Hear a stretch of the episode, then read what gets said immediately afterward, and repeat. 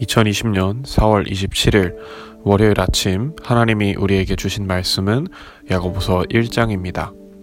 이 야고보서는 이름에서 알 수 있다시피 야고보가 쓴 편지입니다. 우리가 흔히 아는 야고보는 사도 요한의 동생 야고보 그리고 예수님의 형제인 야고보가 있는데요. 이 중에서 야고보서를 쓴 사람은 바로 예수님의 형제인 야고보입니다. 보통 편지를 읽게 되면 가장 먼저 볼 수 있는 정보는 무엇일까요? 보통 편지를 쓴 사람은 누구인지, 편지를 받는 사람은 누구인지, 받는 사람들한테 전하는 인사라든지 등의 정보가 담겨 있습니다. 하지만 야고보서에는 그런 정보가 전혀 없습니다. 편지를 쓰고 있는 야고보의 이름은 쓰여 있지만 누가 받는 건지는 전혀 알 수 없습니다. 다만 우리가 사도행전의 기록을 보게 되면 야고보가 예루살렘 교회의 유력한 지도자였다는 것을 알 수 있습니다.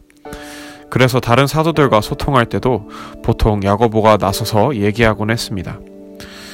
그러니 야고보서를 받는 사람들도 아마 예루살렘과 팔레스타인 땅에 있는 유대인 출신 그리스도인들이었을 것으로 생각됩니다. 또 한 가지는 구체적으로 왜 편지를 쓴 건지 역사적인 정황을 알기 어렵다는 특징이 야고보서에는 있습니다. 보통 바울 사도와 같은 분들이 편지를 쓸 때는 교회에 이단이 침투했다던가 사람들이 유대교로 돌아가려고 한다던가 하는 명확한 정황이 있기도 합니다. 종종 성경을 읽다 보면 도통 무슨 소리인지 알아듣기 힘든 말들이 있죠. 그런 구절들은 뒷 배경을 알고 있으면 이해하기가 쉽습니다.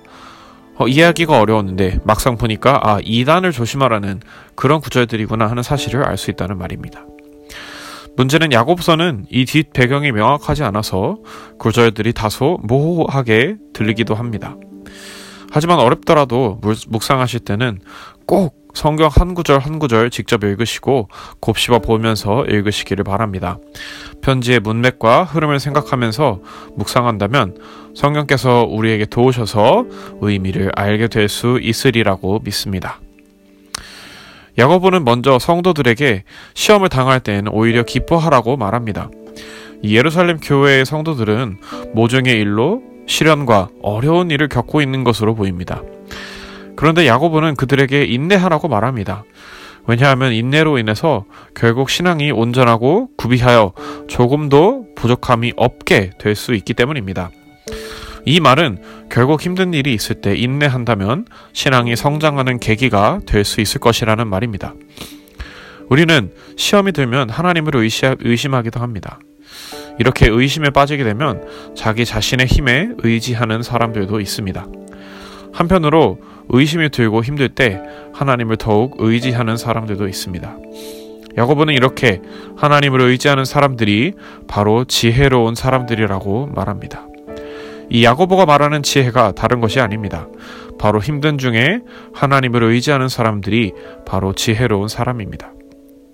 예루살렘 교회 성도들 중에도 힘든 중에 하나님을 의지하는 사람들이 있었고 또 하나님을 의심하고 자기 자신의 힘에 의지하는 사람들도 있었습니다. 이 9절과 11절에서 언급하는 부자가 바로 자기 자신의 힘을 의지하는 사람들이었습니다. 그러니 그들에게 돈을 의지하는 게 아니라 겸손하게 하나님을 의지하라고 말합니다.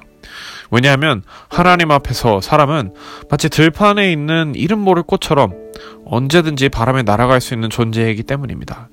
그러니 하나님 앞에서 돈이 무슨 소용이겠습니까?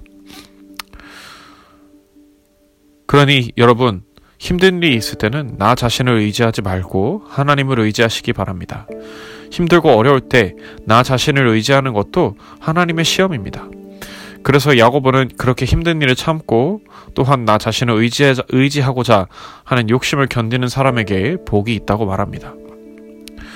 사람이 시험에 들게 되는 것은 보통 자기 자신의 욕심이나 우리의 무의식 중에 있는 두려움이나 마음속 깊은 곳의 죄악 때문일 수 있습니다. 그럴 때는 하나님을 탓하는 것이 아니라 내 스스로를 믿으려 했던 어리석음을 회개해야 합니다. 그러니 여러분 속지 마시기 바랍니다. 우리는 하나님의 사랑과 예수님의 십자가를 의지해야 할 사람들이지 스스로를 의지해서는 안 됩니다. 우리가 살면서 필요한 것은 모두 천지를 지으신 하나님으로부터 나옵니다. 내가 스스로 필요하다고 느끼는 것을 의지하지 말고 하나님께서 여러분을 위해 예비하신 것을 사모하시기 바랍니다. 어쨌든 예루살렘 교회에는 이처럼 시험 속에 있는 교인들이 있었습니다.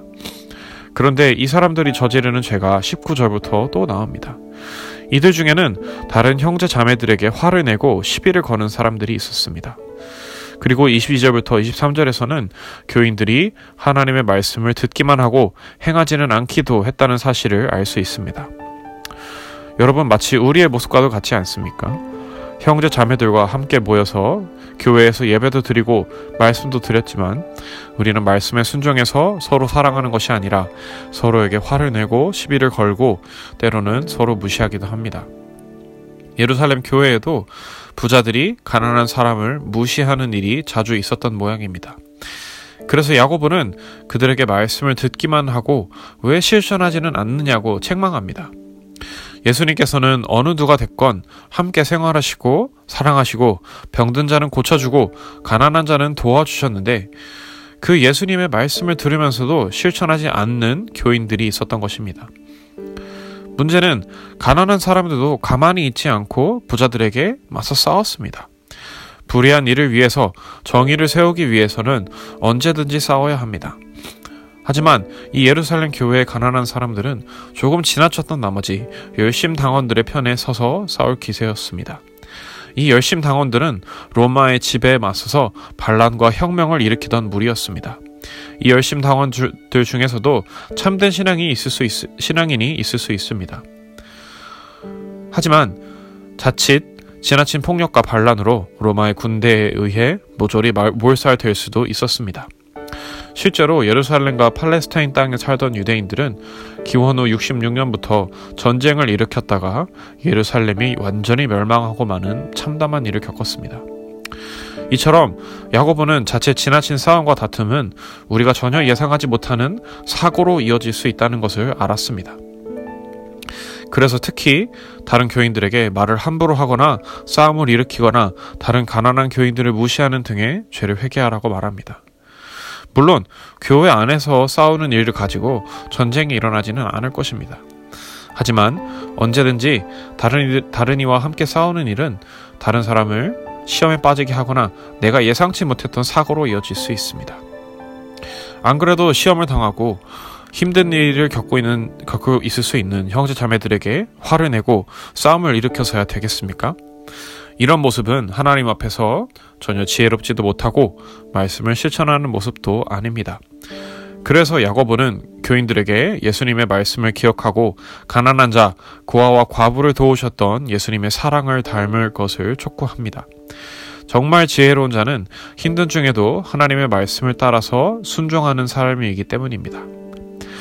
이렇게 말씀에 순종하는 지혜는 인내하게 해주고 그 시험을 이기게도 해줍니다. 그러니 사랑하는 여러분, 우리도 힘든 중에 말씀에 순종하여 꼭 실천하는 사람이 되었으면 좋겠습니다. 사실 힘든 순간에는 누구나 자신이 편한 대로 살고 싶어 합니다. 화가 나면 화를 내고 싶고 짜증나면 함부로 말하고 싶은 것이 사람의 본능입니다.